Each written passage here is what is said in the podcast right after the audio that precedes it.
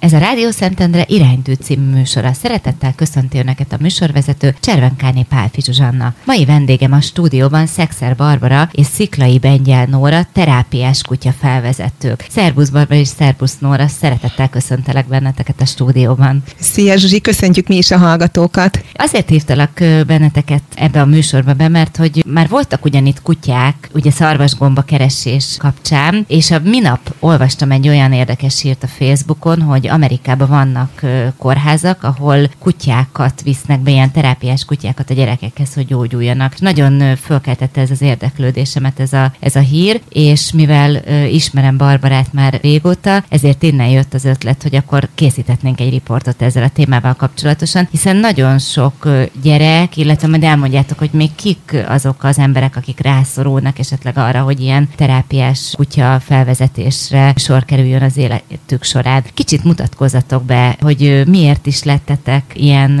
terápiás kutyasegítők, illetve hogyan jött az életetekbe ez az egész történet? Nekem ez már egy egészen gyerekkora nyúlik vissza, tehát én mindig is kutyáztam, és mindig is érdekelt a kutyakiképzés, illetve a kutyásportok, az agility, és valahogy, ahogy így teltek az évek, évtizedek, egyre inkább új területek felé szerettem volna nyitni, és a segítő kutyázás az mindig is érdekelt, és amikor jött egy olyan élethelyzet, hogy volt egy kis szabad időm, akkor becsatlakoztam egy egyesülethez önkéntesként, ahol most is jelenleg is, mint önkéntes dolgozom. És akkor eredeti szakmád is ezzel kapcsolatos? Vagy Nem, közgazdász meg... vagyok, teljesen más szakma. Ez igazából kicsit úgy lehet elképzelni, mintha hobbi lenne, de azért ez annál több. De mindenképpen egy nagyon pozitív és ilyen kikapcsoló tevékenység. És Barbara, te hogyan kerültél kapcsolatba ezzel a, egyáltalán az Egyesülettel, meg ezzel a, az egész témával, hogy kutya? Nálam is hasonló, ez egyik hasonló ok volt, hogy nagyon régóta kutyázom, tehát 20 éve, azonban van egy kisfiam, aki már annyira nem is kicsi, mert a kamaszkorba lépett, és kiderült 10 évesen, hogy diszgráfiában, illetve diszlexiában érintett. Én akkoriban olvastam olyan segítő kutyáról, aki diszlexiás gyerekeknek segít, tehát a szorongást oldja mm, olvasás,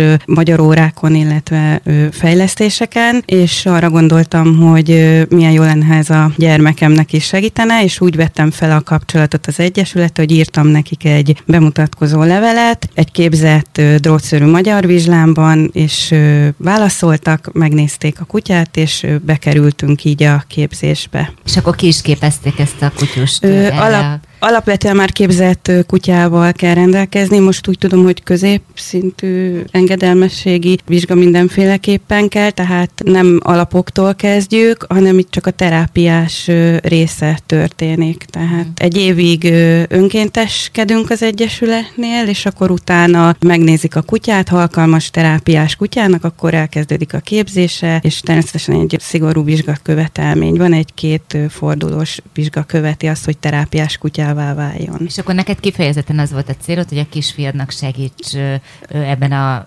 nehezebb hát, élethelyzetben. Illetve hogy... ilyen gyermekeknek, tehát, hmm, tehát de ő indított, ő indított el, ezen, az, úton. az úton, és igen, az iskolájába, itt Szentendrén a Balcsai Jenő általános iskolába jártunk, vagy hát járunk is, ha meghívnak, akkor az foglalkozásra, vagy, vagy az órá, órát színesítjük, hmm. tehát terápiás kutyával. Egy picit akkor a, erről az egyesületről magáról beszéljetek, légy szíves, hogy, hogy mi is a neve ennek az egyesületnek, és hogyan működik. Ez a Neo Magyar Segítőkutya Közhasznú Egyesület, ahol mind a ketten önkéntesek vagyunk, és az egyesületnek a célja az a különböző típusú segítőkutyáknak a képzése. Magyarországon nem csak terápiás kutya létezik, meg nagyon sokan csak a vakvezető kutyákat ismerik, de ezen kívül létezik még mozgássérült segítőkutya, hallássérültek számára hangjelző kutya, rohamjelző kutyák, személyi segítő kutyák, akik, hát ez egy külön kategória, erről majd kicsit később kifejtem, hogy mi is ez. És egyébként menet közben jutott eszembe, hogy egy valakinek a bemutatkozását kifelejtettük. Bizony, itt van velünk egy kis kutyuska is. Itt van velünk, igen, Borsó, aki itt fekszik mellettem. Ő egy terápiás kutya egyébként. Egy kistestű kutyát kell elképzelni. Az ő története az, hogy mentett kutyaként került hozzám, én kifejezetten mentett kutyából szerettem volna kiképezni egy segítőkutyát. Leteszteltük természetesen, mert ahhoz, hogy segítőkutyának ki alkalmas melyik kutya, az mindenképpen tesztek előzik meg. Nem Ideális... minden kutya alkalmas? Nem, nem szerint? minden kutya, nem is kell, hogy minden kutya erre a munkára alkalmas legyen. Ideális esetben egyébként kölyökként kezdődik el a kiképzés, az ő esetében ő már felnőtt kutya volt, de egy kiképzővel, az Egyesületünk vezető kiképzőjével megnéztük a kutyát különböző szituációkban, és úgy találtuk, hogy hogy érdemes vele foglalkozni megfelelően. Emberbarát volt, most is az nagyon jól motiválható, ezek voltak az alaptulajdonságok, amiket néztük. Nyilván ez most nagyon leegyszerűsítve, mm. tehát elég Engem sok... ez, ez egy picit érdekel, hogy ez mondjuk mennyi idő alatt derül ki, hogy egy kutyáról, hogy az alkalmas erre a dologra, vagy nem? Itt mi kétszer találkoztunk a kutyával, kétszer tettük bele teszthelyzetbe, de igazából, hogy ő alkalmas lesz-e végleg, az a vizsgáig dől mm. el, ami egy, hát változó kutyától függ, de egy egy, másfél, két éves időszak is lehet ez a képzés. Ideális esetben egyébként kölyökkutyaként kezdjük el a kiképzést, tehát egészen picikorban nézik meg három naposan először a tesztekkel a kiképzők, ezek speciális kölyöktesztek. Azt nézik, hogy milyen az idegrendszere, hogyan reagál a különböző ingerekre, aztán megnézik 6 hetes korban is a kiskutyákat, és ekkor történik meg a kiválasztás, hogy melyik az, amelyik valószínűleg alkalmas. Tehát, hogy 100% garancia akkor nincsen. nem, biztos. nem, nem, majd biztos akkor lesz, hogyha a képzés megy, és, és a végén teljesíti a vizsgakövetelményeket. Tehát az Egyesületünk különböző típusú segítőkutyákat képez, de a NEO Segítőkutya Egyesület másik célja az egy társadalmi szemléletformálás, ami, ami szintén nagyon fontos, vagy talán még egy kicsit fontosabb is, mint a segítőkutyák képzése, ugyanis itt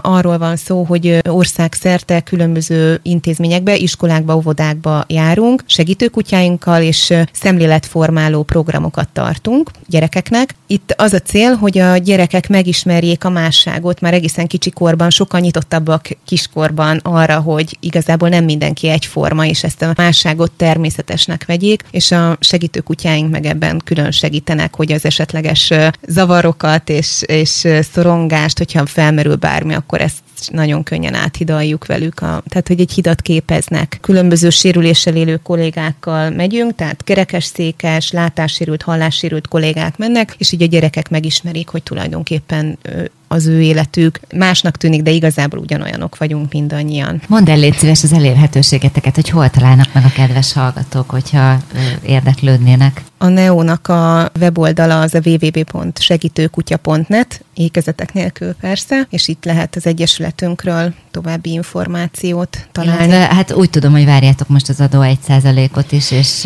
Igen. és ez nagyon nagy segítség, gondolom, egy picit erről is nyugodtan. Az beszél. Egyesületünkben mindenki önkéntesként dolgozik, de a képzéseknek, a segítő kutyánknak, és hát nyilván ezeknek az érzékenyítő programoknak is nyilván van költsége. Ezeket mi ugye az egy százalékból próbáljuk finanszírozni, illetve támogatásokból. A mostani célunk egy iroda kialakítása, amire már meg is van a hely, most próbáljuk felújítani, illetve akadálymentes tenni, mert hogy nagyon sok kerekes székes kollégánk van, illetve az Egyesületünk elnöke is kerekes székes, tehát nagyon fontos az akadálymentesítettség. Ezekhez pedig mind anyagi források kellenek nyilván, amihez próbáljuk, mindig keressük a lehetőségeket. Tehát nagyon szívesen veszünk bármilyen támogatást. Vendégünk a stúdióban Sziklai Bengyel Nóra és Szexer Barbara, terápiás kutya felvezetők. Rádió Szentendre 91.6. Maradjanak velünk! Rádió Szentendre 91.6. Vendégünk a stúdióban Sziklai Bengyel Nóra és Szexer Barbara, terápiás kutyafelvezetők. Ott tartottunk, Nóra, ugye, hogy arról beszéltél, hogy az Egyesületetek milyen sok mindent csinál, és hogy tartotok ilyen érzékenyítő kutyaterápiás foglalkozásokat. Egy picit meséljetek erről, hogy hogyan is néz ki egy ilyen foglalkozás. Általában óvodákba és iskolákba járunk, tehát egész kicsi gyerekekkel dolgozunk, és, és igazából még akár gimnáziumba is, igen, gimnazista korosztályjal és egy középiskolás korosztályjal is dolgoztunk már, de zömmel óvodásokhoz, kisiskolásokhoz járunk a kutyáinkkal. Ez úgy néz ki egyébként, hogy először tartunk egy segítőkutya bemutatót, ahol az egy nagyobb, nagyobb gyerekközönség tudja ezt végignézni. Kezdjük egy mozgássérült segítőkutya bemutatóval. Itt a segítőkutya bemutatja, hogy hogyan segít a gazdájának milyen fizikai segítségnyújtásokat ad, tehát konkrétan fölvesz a földről dolgokat, bevisz a gazdájának, kutyának, trükköket mutat, nagyon tetszik ez a gyerekeknek, illetve beszélünk mindig arról, hogy nem csak fizikai segítségnyújtást jelent egy kutya, hanem nagyon fontos lelki, lelki segítséget is ad. Ezt szoktuk mondani mindig, hogy egy kísérletet folytatott az Egyesületünk elnöke egy másik egyesületnek a szervezésében, hogy egy bevásárlóközpontba kellett megszólítania idegeneket úgy, ugye kerekes székben él, kerekes székesként kellett megszólítani idegeneket, úgy, hogy először nem volt mellette a segítőkutyája, majd pedig úgy, hogy mellette volt. És az volt a tapasztalat, hogy amikor a segítőkutyája nélkül próbált meg kontaktusba kerülni az emberekkel. Kérdéseket tett fel, akkor nagyon sokszor nem válaszoltak, úgy csináltak, mint hogyha meg se hallották volna ezeket a kérdéseket, és szemkontaktus sem vették fel, míg amíg a segítőkutyája mellette volt, addig minden esetben kapott választ a kérdéseire. És ez nagyon fontos, tehát ez a híd szerep, amit a segítőkutyák végeznek, azzal csak igazából, hogy jelen vannak, tehát ez is egy nagyon fontos lelki segítségnyújtás. Tehát az első blokk az mindig egy mozgássérült segítőkutya bemutató rész, ezt követi egy hangjelző segítőkutya bemutató, mert hogy nem csak mozgássérültek számára tudunk képezni segítőkutyákat, hanem olyanok számára is, akik például nem hallanak, vagy nem jól hallanak. Ők a hangjelző kutyák, és ők mutatják be azt, hogy milyen segítséget tudnak, hogy jelzik be a különböző hangokat, zajokat a gazdájuknak. Majd jön egy vakvezető segítőkutya bemutató. Az mi egyesületünk nem végez ilyen vakvezető kutya kiképzést, ez az egyetlen típus szinte, amit nem képzünk, de együtt dolgozunk egy másik másik szervezettel, és az ő egyik kutyájával és felvezetőjével járunk a közös programokra, és itt meglátják a gyerekek, hogy, hogy hogyan segít a vakvezető kutya a gazdájának, meg nagyon sokat mesélünk is nekik erről. Majd pedig jönnek terápiás játékok, ahol bevonjuk egy kicsit a gyerekeket, kicsit bevezetjük őket a kutyásportokba, hogy miket lehet játszani a kutyákkal. Majd jön egy szünet, és következik egy kiscsoportos foglalkozás, egy kiscsoportos érzékenyítő foglalkozás, ahol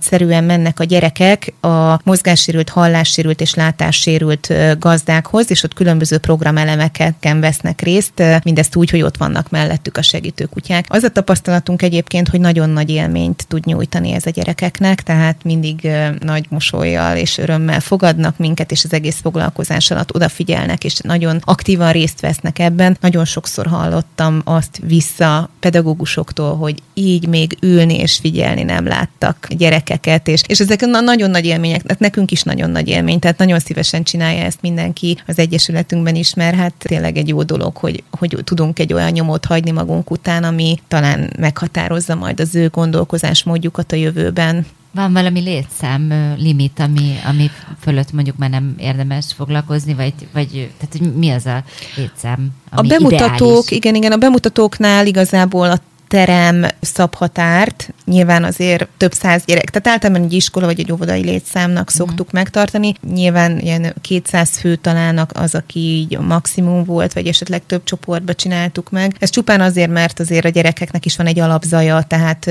hogy ennél magasabb létszámot nem, nem szerencsés berakni egy tornaterembe mondjuk. Maga a második része a foglalkozásnak a kiscsoportos érzékenyítés, az egy osztály létszámra van tervezve, és úgy szoktuk megvalósítani, vagy egy óvodai csoportnak. Tehát, hogy ott már van egy maximális létszám. Barbara, úgy tudom, hogy te is tartottál már a Barcsaiban, illetve mondtad is, hogy ilyen foglalkozásokat. Mi a tapasztalatod, hogy ott a gyerekek hogyan fogadták ezt? Igen, ez nem bemutató volt, hanem ez egy konkrétan egy, ó, egy órát színesítettünk a terápiás kutyával. Magyar óra és matematika órán segített. Napsugár nevű drótszörű magyar vizsla kutyám az óra érdekesebb legyen, mint egy hagyományos tanóra. A magyar órán például egy kötelező olvasmányt dolgoztunk fel. Most Napsi nincs velem, mert sajnos ő most betegállományban van, nem tudtam elhozni, de helyette elhoztam egy műnapsit. Ez, ez egy plüss kutya, hát nem annyira hasonlít napsugára, de rajta van a hámja. Ezt használtuk, használjuk ezen a, ezeken a foglalkozásokon is. Például a kötelező olvasmány feldolgozásakor két karikát helyezünk a földre, az egyikben az igazi kutya, napsi a másikban a műnapsi, és a tanítónő kérdéseket tesz föl az olvasmányból a gyerekeknek, és ha jó a válasz, akkor az igazi kutyához, napsihoz megy, természetesen pacsit kap olyankor, ha nem jó a válasz, akkor pedig a mű plüskutyához megy, de akkor is kap utána egy pacsit a napsitól. Az a lényeg, hogy az állatasszisztált terápiában mindig az állat van jutalmazva, tehát nem a gyerek kap cukorkát, matricát, hanem mindig a kutya, és ezzel nagyon ösztönzi a gyerekeket. Tehát talán sokkal jobban figyelnek és aktívabbak, mert ugye a kutyát szeretnék jutalmazni jutalomfalattal, vagy ugye a végén a simogatással. Tehát akkor te is azt érezted, hogy, hogy feldobta ez az órát, színesítette, más volt ez. Igen, igen, igen, igen, és tényleg, amit a Nóra mond, hogy olyan fegyelmezettek, tehát nem kell a tanárnőnek kiküldeni, vagy viselkedjél, halkan beszélj, mert, mert ott a kutya, tehát tudják, hogy akkor, akkor nincs rohangálás, meg, meg meg hát ez, ez is a terápia egyik része, tehát így ezt kell mondanom. Mm. És akkor hogyan, Nóra, hogyan keresnek meg titeket a, az iskolák? Tehát, hogy ti mentek az iskolákhoz, és ajánljátok magatokat, hogy van egy ilyen lehetőség, vagy pedig megkeresnek titeket, és ők ajánlkoznak, hogy szeretnék, hogyha jönnétek. Mi a tapasztalat? Hát nagyon sok megkeresés érkezik hozzánk, úgyhogy már van egy várólistánk is. Ennyire? Igen, igen, igen, igen. Van. Igen, hát ez már hosszú évek óta megy ez a program, és tényleg a ország legkülönböző pontjain voltunk már, sőt, már határon túl is. Tehát, aha, ezek arra az egész igen. országot bejártátok. Igen, igen, tehát igen, gyakorlatilag azt, azt mondhatjuk, hogy, hogy már mindenfelé jártunk, és remélem, hogy fogunk is. Nagyon sok megkeresés érkezik, a weboldalunkon keresztül lehet jelentkezni erre, ott vannak a e-mailes elérhetőségek, és ott, ott tudnak a, az intézmények bejelentkezni erre a programra. És akkor várjátok akkor ezek szerint a jelentkezőket, illetve azt mondjuk el akkor a weboldal címeteket, és, és hogy az adó egy százalékot is várjátok, mert hogy az előbb ugye említetted, hogy bizony ebből nagyon sok segítséget tudtok kapni. Igen, igen, tehát a, a Neo Segítőkutya Egyesületnek az elérhetősége az segítőkutya.net, ékezetek nélkül, és itt, itt található meg a mi elérhetőségünk, és igen, valóban, tehát a Egyesületünknek a két fő célja a különböző típusú segítőkutyák képzése és az érzékenyítő programok tartása, az az egy százalékból valósul meg, illetve az adományokból, és hát nagyon, nagyon fontosnak tartjuk mind a két tevékenységünket, úgyhogy várjuk tényleg a adományokat, ha valaki nyitott erre a témára. Vendégünk a stúdióban Szikszai Bengyel Nóra és Szexer Barbara, terápiás kutya felvezetők. Rádió Szentendre 91.6. Hamarosan folytatjuk. Rádió Szentendre 91.6. Vendégünk a stúdióban Sziklai Bengyel Nóra és Szexer Barbara terápiás kutya felvezetők. Ott tartottunk, Nóra, ugye, hogy a terápiás kutyákról beszéltünk, illetve a segítő kutyákról. Hogyan is történik egy ilyen segítő kutyának a kiképzése? Ugye hát több típusú segítő kutya van Magyarországon, de mindegyik képzése igazából egy alapképzéssel kezdődik, ami egy szocializáció és egy alapengedelmest jelent. Más-más úton mennek végig utána a kutyák, de hogyha így általánosságban beszélek, ideális esetben azt mondtam korábban, hogy kölyök korban megtörténik a kutyának a kiválasztása. Ez jó esetben egy ismert kenelből történik, tehát akivel már korábban mi dolgoztunk együtt. Egyébként nagyon sokan kérdezik, hogy melyik az ideális fajta, ez egy, ez egy kedvelt kérdés, és az az igazság, hogy nincs erre így válasz, hogy konkrétan ez vagy az. Nyilván vannak preferált a kutya fajták, de nem is a fajta az, ami fontos, hanem az egyednek az adott tulajdonságai. Tehát Borsó itt például a stúdióban, akit uh, igaz, a,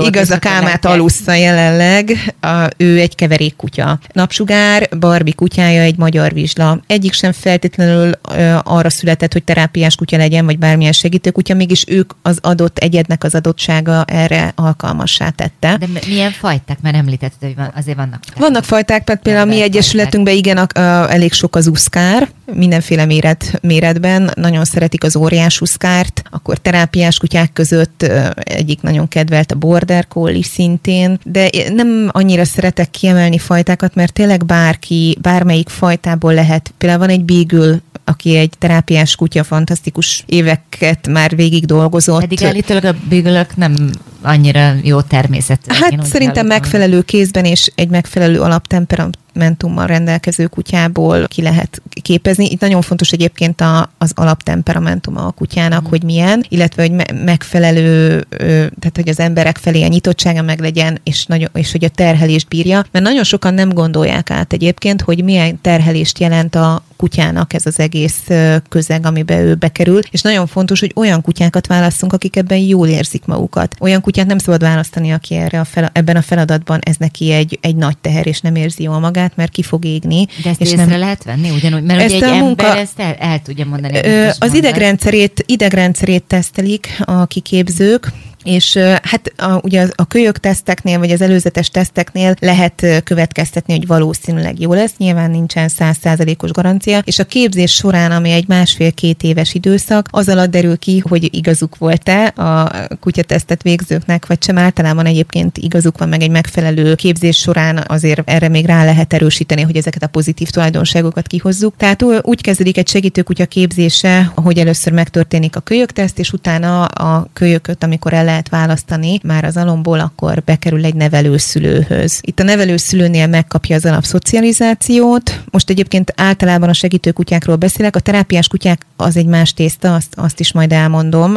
Most azokról a kutyákról beszélek, akik egy gazda mellé fognak kerülni, és annak az egy gazdának fognak segíteni, legyen az hallássérült, mozgássérült, vagy bármilyen autiz, autizmusban érintett, tehát bármilyen problémára, amire az adott kutyát kiképezzük. Tehát a nevelőszülőhöz bekerül a kutya, ahol eltölti az e- élete első egy-másfél évét, és az alatt a nevelőszülő megtanulja, megtanítja a kutyának az alapfeladatokat, eljár a közös képzésekre, kap egy alapengedálmest a, a kutya, tehát egy alapengedelmes kiképzést, és e, egy éves kor körül, illetve már közben is folyamatosan elkezdődik a speciális feladatokra való felkészülés se a kutyának. Ez alatt az idő alatt már elképzelhető, hogy megvan a gazda jelölt, és már a gazda jelölt is becsatlakozik a, ebbe az egész képzésbe, tehát jelen van az adott képzéseken, kapcsolatot épít a kutyával, ez is nagyon fontos, hogy a kutya nem úgy fog átkerülni majd a végleges gazdához, hogy előtte soha nem találkoztak, hanem ők is egy komoly, komoly közös munkát kezdenek el. Majd végül a segítőkutya vagy átkerül a kiképzőhöz, a képzésének a második szakaszában, vagy adott esetben marad a nevelőszülőnél, és onnan kerül át a gazdához, ez változó lehet. Nincsen egyébként egy egységes, hogy minden ugyanígy történik, minden történet egy kicsit más, attól függően, hogy mik a gazda igényei, milyen a kutya, hogy halad a képzés, a nevelőszülő tudja vállalni esetleg a program teljes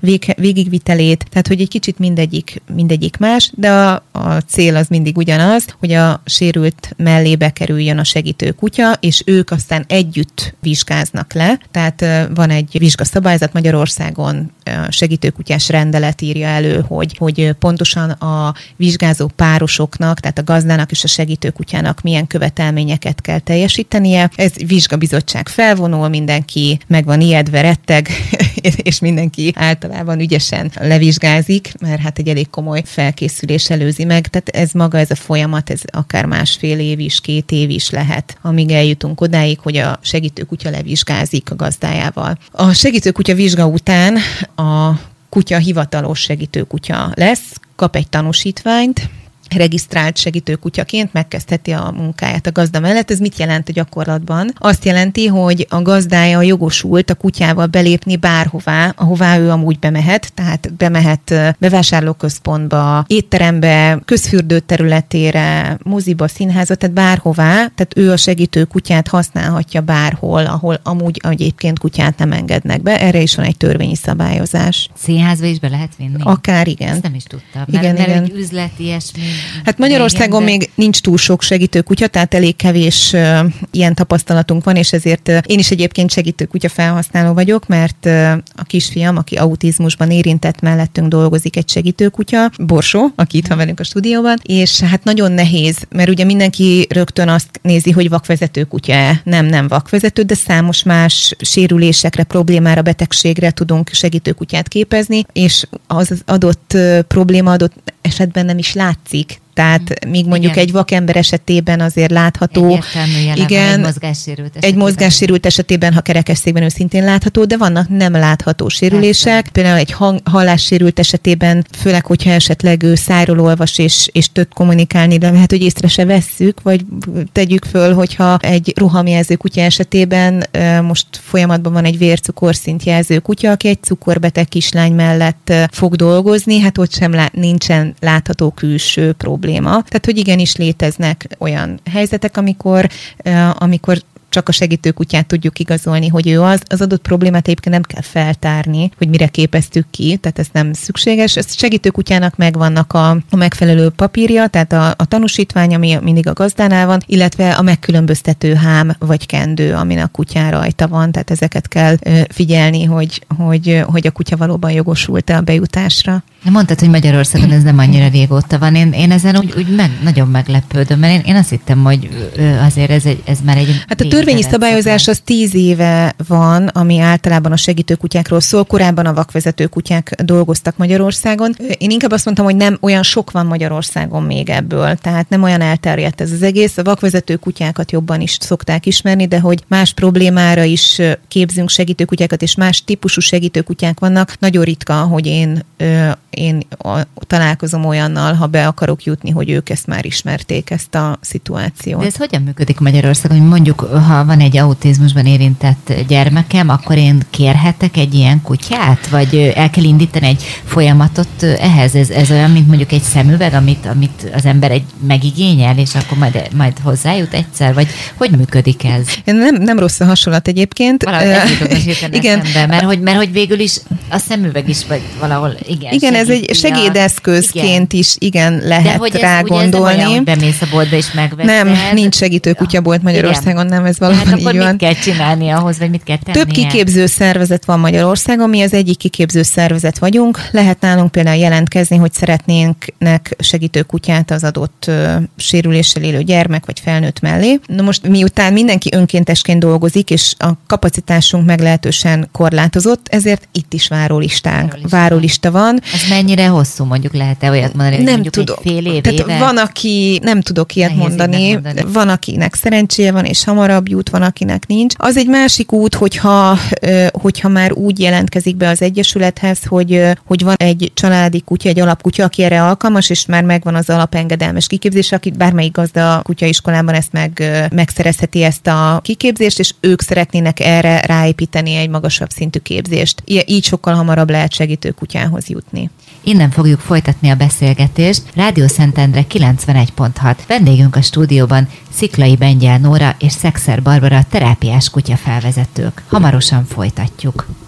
Rádió Szentendre 91.6. Vendégünk a stúdióban Sziklai Bengyel Nóra és Szexer Barbara terápiás kutyafelvezetők. Nóra, ott tartottunk ugye, hogy a, ezeket a segítő kutyákat képezitek ki, és hogy bizony sokszor várólista is van, és várni kell sokat, de van, akinek szerencséje van, és rögtön hozzájut egy ilyen kutyushoz. Hát igen, a rögtön az, az is egy igazából relatív, mert maga az összeszokás folyamata sem rögtön történik, hanem, hanem az is egy hosszú, akár több hónapot igénybe vevő folyamat, amíg, amíg megtanulnak együtt dolgozni, és ugye, mint ahogy azt már mondtam, a vizsgát is együtt kell letenniük, tehát az új gazdának és a segítőkutyának ők közösen vizsgáznak le, és onnantól lesz hivatalos segítőkutyája az adott embernek. Ott tartottunk, hogy hogyan lehet hozzájutni. Ugye egyrészt ugye nyilván a, ami ideális eset, hogy jelentkezik egy adott egyesületnél, a, aki segítőkutyát szeretne, és akkor egy idő után jelentkeznek nála, hogy le, van egy kutya, és elkezdődik a közös munka, és az össze, összeszokás időszaka. A másik, ami, ami szintén elő szokott fordulni, hogy már valakinek megvan a saját kutyája, aki erre alkalmas, eljárt vele kutyaiskolába, egy megfelelő jó kutyaiskolába, megvan egy előképzettsége annak a kutyának, tehát egy jó engedelmes, és ezzel a kutyával csatlakozik be az egyesületünkbe a közös képzésekre. Persze meg kell nézni, hogy ez a kutya arra alkalmas-e, tehát ott is van egy teszt, amikor a vezető kiképző vagy kiképzők megnézik az adott kutyát, és akkor úgy indul el egy közös munka, hogy, hogy a kutya nem egy nevelőszülőnél kezdi az életét, és utána kerül be el a kiképzőhöz, majd végül, végül a gazdához, hanem a gazdánál indul el tulajdonképpen az alapszocializáció, és, és onnan úgy együtt válnak segítő kutyává és felvezetővé a, a gazdája. Tehát ilyen, ilyen is előfordul az Egyesületünkben. Tulajdonképpen Borsónál is hasonló a helyzet. Nyilván a, a mi esetünk egy, egy kicsit más, mert nálunk úgy kezdődött, hogy én már egyesületi önkéntes voltam e, már egy ideje, mikor a kisfiamnál kiderült, hogy autizmusban érintett, és így miután én ebbe dolgoztam, vagy ebbe segítettem. Akkor adott volt. Adott volt, segítesz. igen, hogy, hogy ezt a segítséget is megragadjuk, és, és lesz egy segítőkutya a kisfiam mellett. Még mielőtt ebbe a témába elmélyedünk, még annyit az előzőhöz, hogy a terápiás kutyáknak a kiképzése az egészen más. Tehát a terápiás kutyák az egy kicsit más, mint a többi segítőkutya, hiszen ők családi kutyából lesznek kiképezve terápiás kutyává nem is kerül el a gazdától, hanem ugye a gazda megy el egy terápiás kutya kiképzés, kiképzői tanfolyamra, vagy tehát egy, vannak ilyen, be lehet csatlakozni különböző, különböző egyesületekhez, meg hozzánk is tanfolyamokra, és egy kétkörös vizsga után együtt válnak terápiás kutyává és felvezetővé. De ő a terápiás kutya nem megy el a gazdától, tehát ő a gazdával együtt fog eljárni, mondjuk egy gyerekcsoportba, vagy idősek otthonába, vagy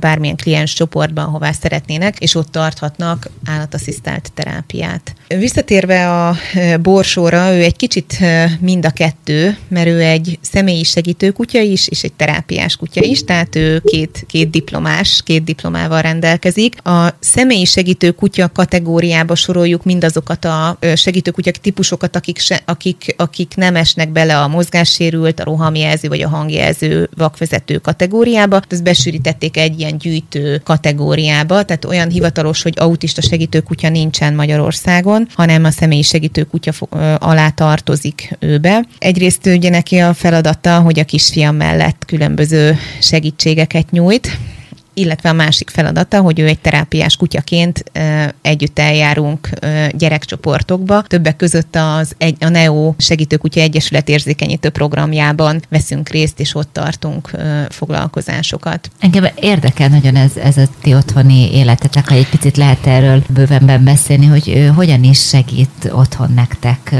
akár a kisfiadnak, akár neked ez a kutyus a mindennapi életben, vagy a nehézségek leküzdésében. Azt nagyon fontos kiemelnem, mondanám, hogy a terápiás kutya, illetve a, a KB úgy működik, mint egy egyéni terápiás kutya otthon. Nem helyettesíti az egyéb szükséges fejlesztéseket egy autizmusban érintett gyermek esetében, ez inkább egy ilyen kiegészítő. Tehát ezt azért mondom, sok, mert sokan keresnek meg, és azt hiszik, hogy ha az ember vesz egy, vagy beszerez egy segítő kutyát, onnantól kezdve minden probléma megoldva. Nem, tehát onnantól kezdve még több probléma lesz, csak alapvetően az egész sokkal jobb lesz. Tehát egy, egy segítő kutya mindenképpen felelősséggel jár, és nyilván plusz feladatokat ró a, a szülőre gazdára, tehát ez ugyanúgy, mint a sima kutyatartás esetében is. Nálunk egyébként a nagyon látványos volt, két éves korában került hozzánk, tehát a kisfiam két éves volt, amikor a kutya hozzánk akkor került. derült ki, hogy... hogy Igen, akkor derült ki, hogy hát ez nem egy olyan egyszerű út eljutni a diagnózisig, e,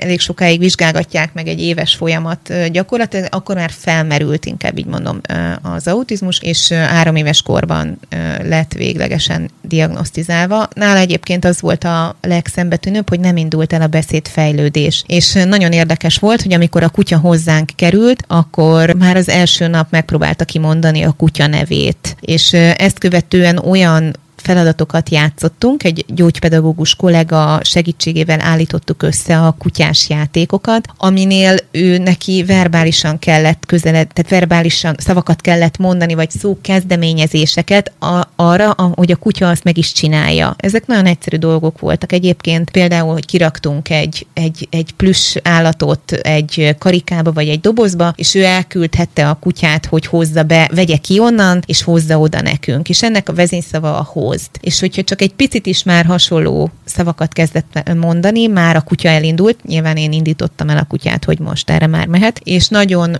nagyon motiválta ezt, hogy ő, ő, ő mond valamit, és a kutya végrehajtja. És, és, maga és az az érzés, hogy igen, történik valami. Igen, igen, és, és gyakorlatilag ezzel pár hét alatt beindultak a szavak, és onnantól kezdve egy ilyen nagyon erős fejlődés indult el a beszédfejlődés területén, tehát már jöttek a kétszavas mondatok, és tényleg így, tehát egy olyan motivációt, egy pluszt adott a kutya, ami, ami ezt, ezt nagyon segítette. Ez akkor nagyon látványos volt. Mindig változik, most már a kisfiam hat éves elmúlt, és mindig változik, hogy melyik területen tud a kutya nekünk nagy segítséget nyújtani. A motiváció az mindig első helyen áll. Nagyon sokszor voltak ilyen elakadások, amit nagyon nehéz elmagyarázni, hogy mi is az, de a lényege, hogy egyszer nem tudtunk egy adott cselekvést véghez vinni, legyen az fogmosás, öltözködés, tehát mindig valamilyen hisztibe és írásba torkolott, és ebben is a kutya nagyon sokat tudott oldani, illetve figyelemelterelésben nagyon sokat tudott segíteni. Tehát például a cipőt nem volt kedve felhúzni, mert éppen nem volt kedve. Ez is jellemző az autista egyébként? Az,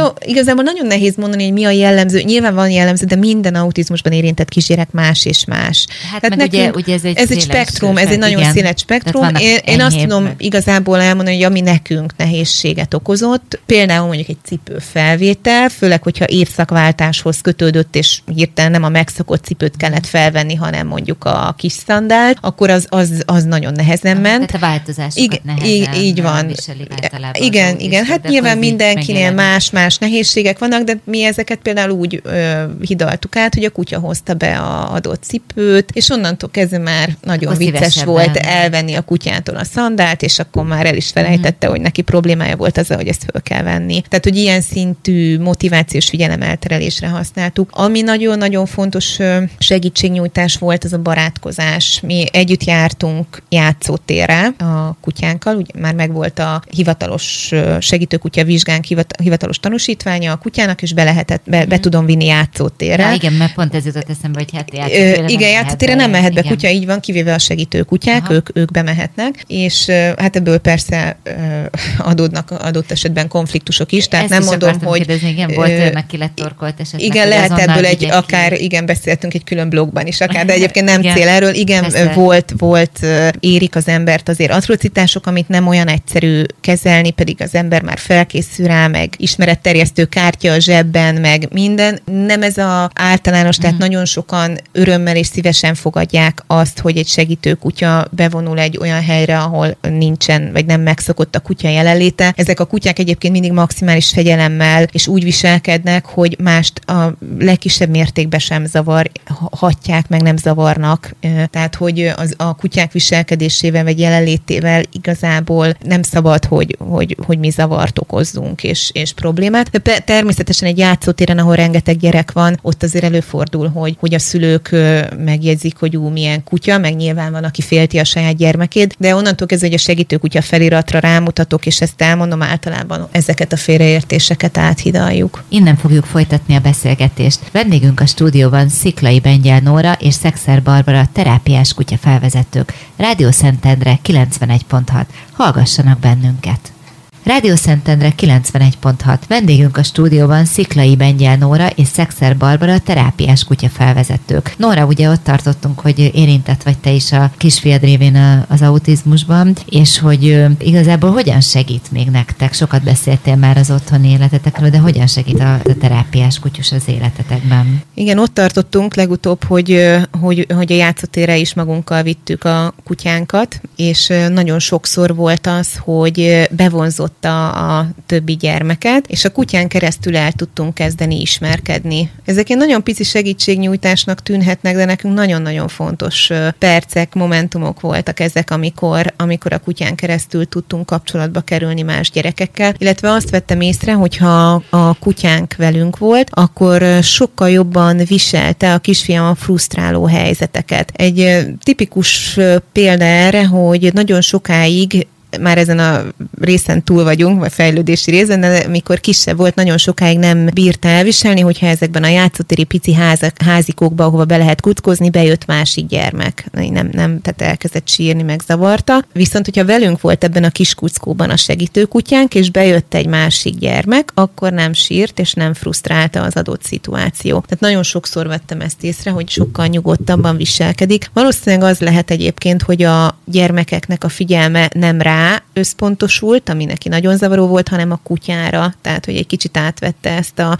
figyelmi fókusz, de úgy, hogy mégis benne maradt ebbe a körbe, hiszen ő a gazdája, és ő mesélhetett róla, hogy hogy hívják, mennyi idős a kutya, megmutatta, hogy tud pacsit adni, és hát ez volt az örök klasszikus sláger, rengeteg trükkre meg van tanítva a kutya, de a pacsi adás a kisgyerekeknél az az abszolút sláger volt mindig. Tehát, hogy ilyen, ilyen dolgokban tudott nekünk nagyon sokat segíteni, és, és abban is egyébként, hogy ugye a kutyán fel van tüntetve, hogy segítő kutya, és hogyha bármilyen szokatlan viselkedésformát mutatott a kisfiam, vagy elkezdett sírni, elvetette magát a földön, akkor nekem is egy megkönnyítő megkönnyebbülés volt, egy könnyebbség volt az, hogy a mások véleménye nem az volt, hogy ez egy hisztis kisgyerek, akinek az anyukája képtelen megnevelni a gyermeket, hanem a segítő kutyánk révén ö, látták, és sokkal megértőbben fogadták ezeket a szituációkat. Tehát, hogy hogy, hogy látták, hogy itt valami más probléma állapot van a mi esetünkben. Illetve nagyon sokan kérdeztek is nyíltan, én meg erről mindig nyíltan válaszoltam, és sokkal nagyobb megértést és empátiát kaptam, ez nekem is segített amúgy. És még a, a, amit segít egy ilyen segítek, ugye nem csak a mondjuk az autizmusban érintett gyermeknek, vagy akár a szülőknek, hanem a testvéreknek, testvérnek is. Nekünk, nekem is van egy nagyobb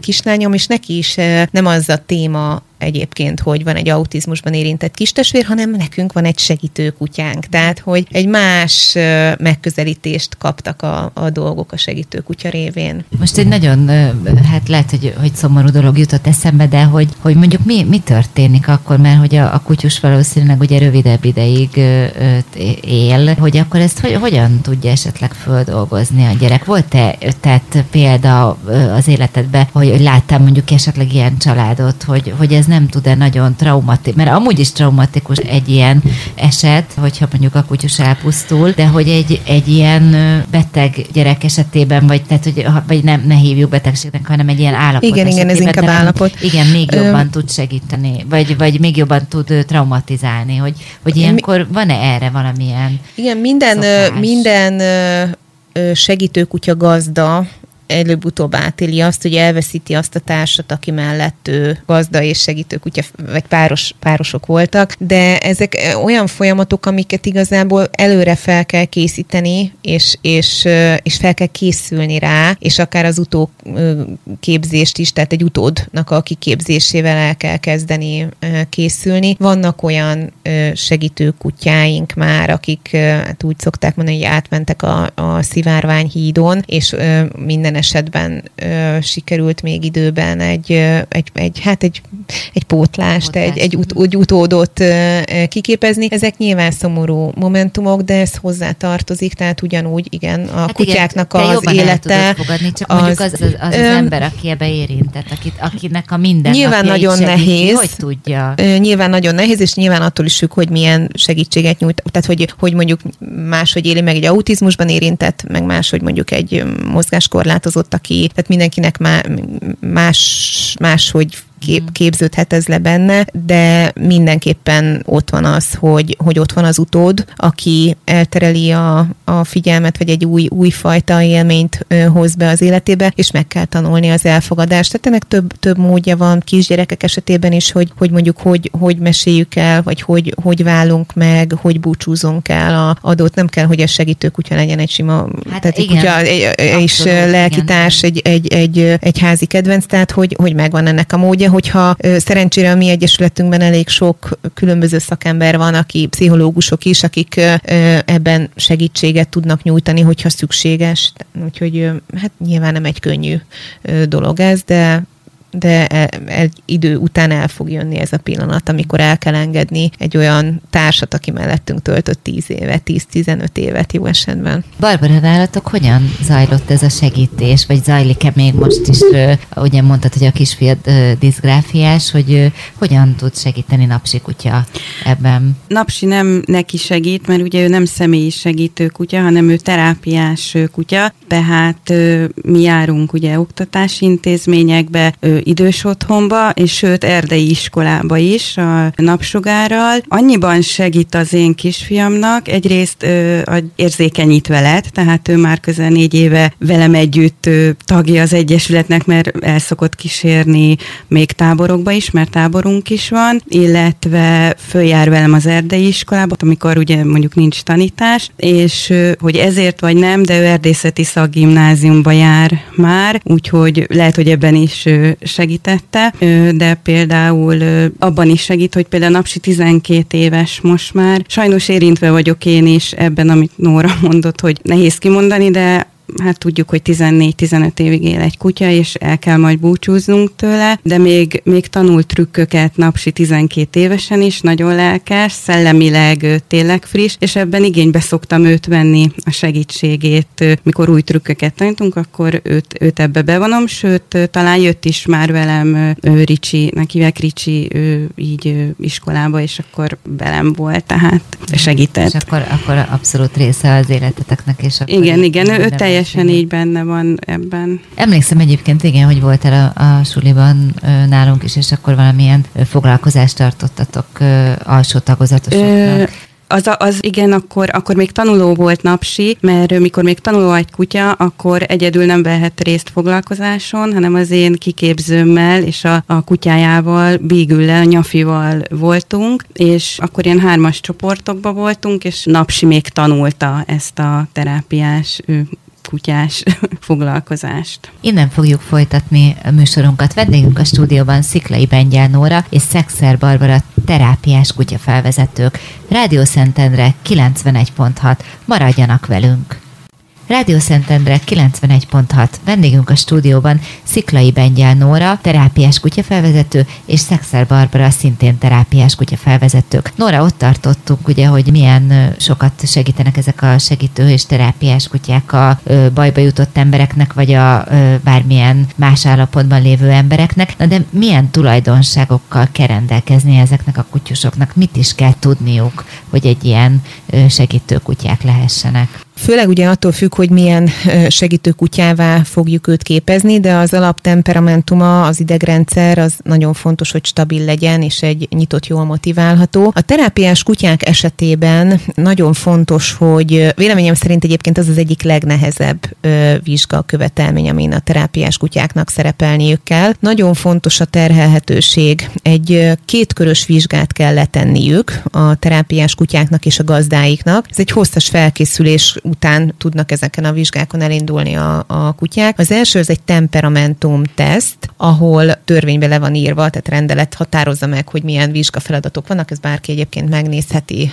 hogy, hogy, hogy a terápiás kutyáknak mi a vizsgakövetelménye. A temperamentum teszt alapvetően azt nézi, hogy a kutyának kutya különböző helyzetekben hogyan reagál, milyen, milyen, milyen idegrendszerű, mi a temperamentra, mennyire bírja a terhelést. Majd ezt követi egy gyakorlati vizsga, amikor amikor már az adott kliens csoportban, a mi egyesületünk általában gyerek csoportban szokott dolgozni, az adott kliens csoportban kell meghatározott feladatokat a kutyának teljesítenie. Mind a két vizsga egy vizsgabizottság előtt zajlik. Az nagyon fontos, és sokan nem is gondolják, hogy, hogy maga a terápiás munka, tehát amikor egy kutyával bemegyek egy óvodába vagy egy iskolába, hogy ez milyen megterhelő a kutyának, és nagyon-nagyon oda kell figyelni. Egyrészt ugye a kutyának már nyilván megvan a vég, végzettsége, képzettsége, ki van arra képezve, hogy, hogy ezt a nyüzsgést és ezt az inger közeget, a, a sok, sok, sok gyermek vagy felnőtt ráközelítését megszokja és, és, és jól vegye. Olyan kutyákat választunk egyébként, akik ebben jól érzik magukat, és szeretik csinálni, ez szintén nagyon fontos. És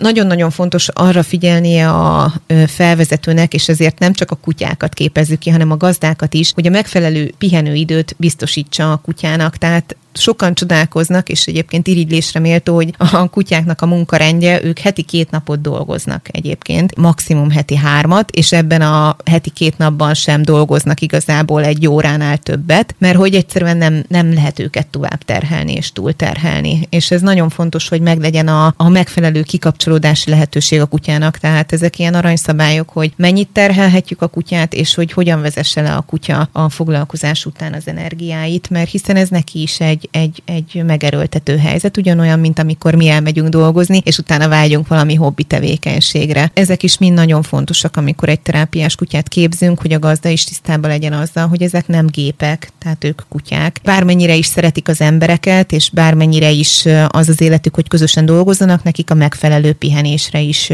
szükségük van. És hogy ez igenis egy nagyon megterhelő inger környezet, még akkor is, hogyha csak simogatásra viszek be 30 óvodás közé egy, egy kutyát, és nem tartok külön extra foglalkozást, az is megterheli a kutyát, hiszen gondoljunk bele, hogy ő a érzékszerveivel, ami a milyenkénél sokkal érzékenyebb, mennyire, mennyit ö, vesz föl, mennyire fárasztja le a zsizsegő környezet, tehát hogy, hogy ezek, ezek nagyon fontos dolgok. A terápiás kutyák egyébként arra vannak kiképezve, tesztelve, levizsgázva, hogy ezeket a inger környezeteket jól viseljék, meg, megszokják őket, tehát nagyon fontos, hogy ez intézményvezetőknek is nagyon fontos tudni, hogy biztonsága a gyermekek mellett terápiás kutyákat lehet használni, illetve nem csak gyermekek mellett használunk természetesen terápiás kutyákat, hanem különböző klienscsoportoknál is. Én például már egy évtől 99 éves korig dolgoztam már kliensekkel, tehát gyerekekkel, óvodásokkal, kisiskolásokkal, kamaszokkal, de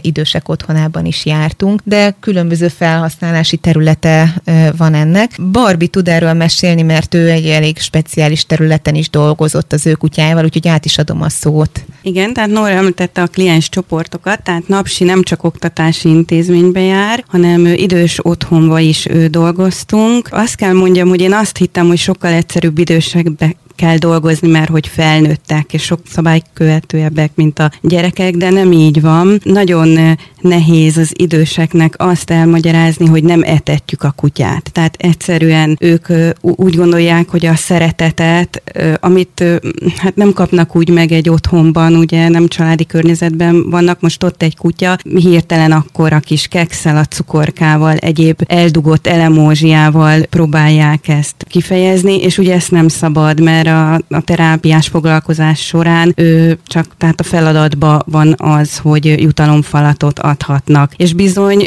ő, míg megy a foglalkozás, nekünk figyelni kell, hogy egy zsebből nem kerül elő egy olyan cukorka, amit ugye a kutya megeszik, akkor esetleg el is pusztulhat, mert olyan szilitet tartalmaz. Igen, pont ezt akartam mondani, hogy, ő, nemrégiben volt egy állatorvos riport alanyom, és ugye ő, ő mesélt, hogy mennyire veszélyesek tudnak lenni ezek a akár cukorkák, édesítőszerek, illetve a csokoládé is akár, tehát van olyan kis testű kutya, akinek van egy olyan mennyiségű csokoládé, ami nem is olyan túl nagy mennyiség, ami azonnali pusztulás, vagy pár órán belüli májkárosodás, vagy vesekárosodást okoz, tehát akkor ez, ez nektek akkor extra feladatot jelent, hogy akkor még erre is figyelj. Igen, és érdekes, hogy a gyerekek ezt teljesen betartják, tehát ö, ott inkább az iskolatáskának az illata vonza, ami teli van ö, mindenféle finom ö, szendvicsel, úgyhogy mikor jártam is az iskolába, Barcsi iskolába, akkor mondtam is, hogy inkább 10 órai után mennék, mert, mert hát igen, igen, igen, igen, tehát...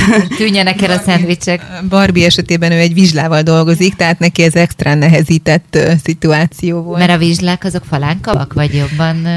Falánkabbak is, meg hát vadászkutyák, vadászkutyák tehát az óruk magukat igen, jobban igen. használják, és visszatérve az idősekhez, azért szerettem ezt, azt a feladatot, hogy utánozd a kutyát, amit a gyerekeknél is használunk, hogy amit a kutya csinál, azt utánoznia kell a, az időseknek. Például, ha a kutya lefekszik, hát ők nem lefeküdnek, hanem lehajolnak, a bokájukat kell megfogni, ha forog, akkor a kezükkel kell tekerni, ha pacsitad, akkor tapsolni, mert akkor olyankor arra figyelnek, és tehát a, a kezüket kell használni, és nem a a zsebben, meg egyéb helyen eldukott falatokat próbálják így elővenni, illetve egyéni terápiába például időseknél anyósomnál használom most, mondhatom ma napsit, aki nyáron sztrókot kapott, és a fél oldala lebénult, és nagyon görcsös ugye a, a keze, hogy jutalomfalatot helyezek el benne, amit a napsi nagyon óvatosan kivesz, és valahogy ösztönösen ellazul. Tehát ez a görcsös állapot,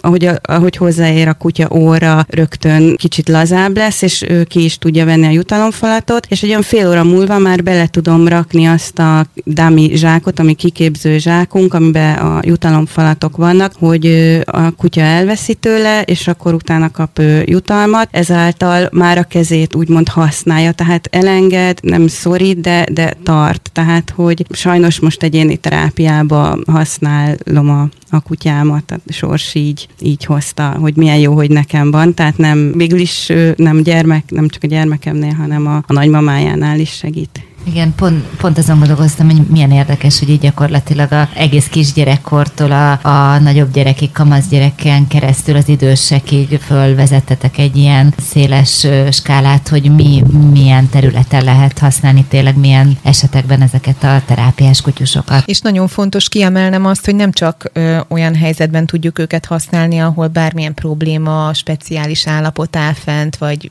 demens időseknél, hanem járunk, ö, járhatunk ö, tipikusan gyorsan fejlődő gyerekekhez, iskolákba, óvodába, és ott is a, a foglalkozás, ugyan terápiás kutyás foglalkozásnak hívják, de igazából, tehát hogy a terápia ez, ez már csak egy ilyen felvett név, tehát ott nem effektív terápia folyik, hanem ö, például egy Barbie is, a, amit mesélt, hogy matematika órán bevonják a kutyát, vagy biológia órán, a kutya szemlélteti az emlős állatokat akár, tehát hogy nagyon sok területen, angol tanulásban, tehát bevonható szintén, szintén a terápiás kutyás foglalkozás, és lehet vele színesíteni az órákat.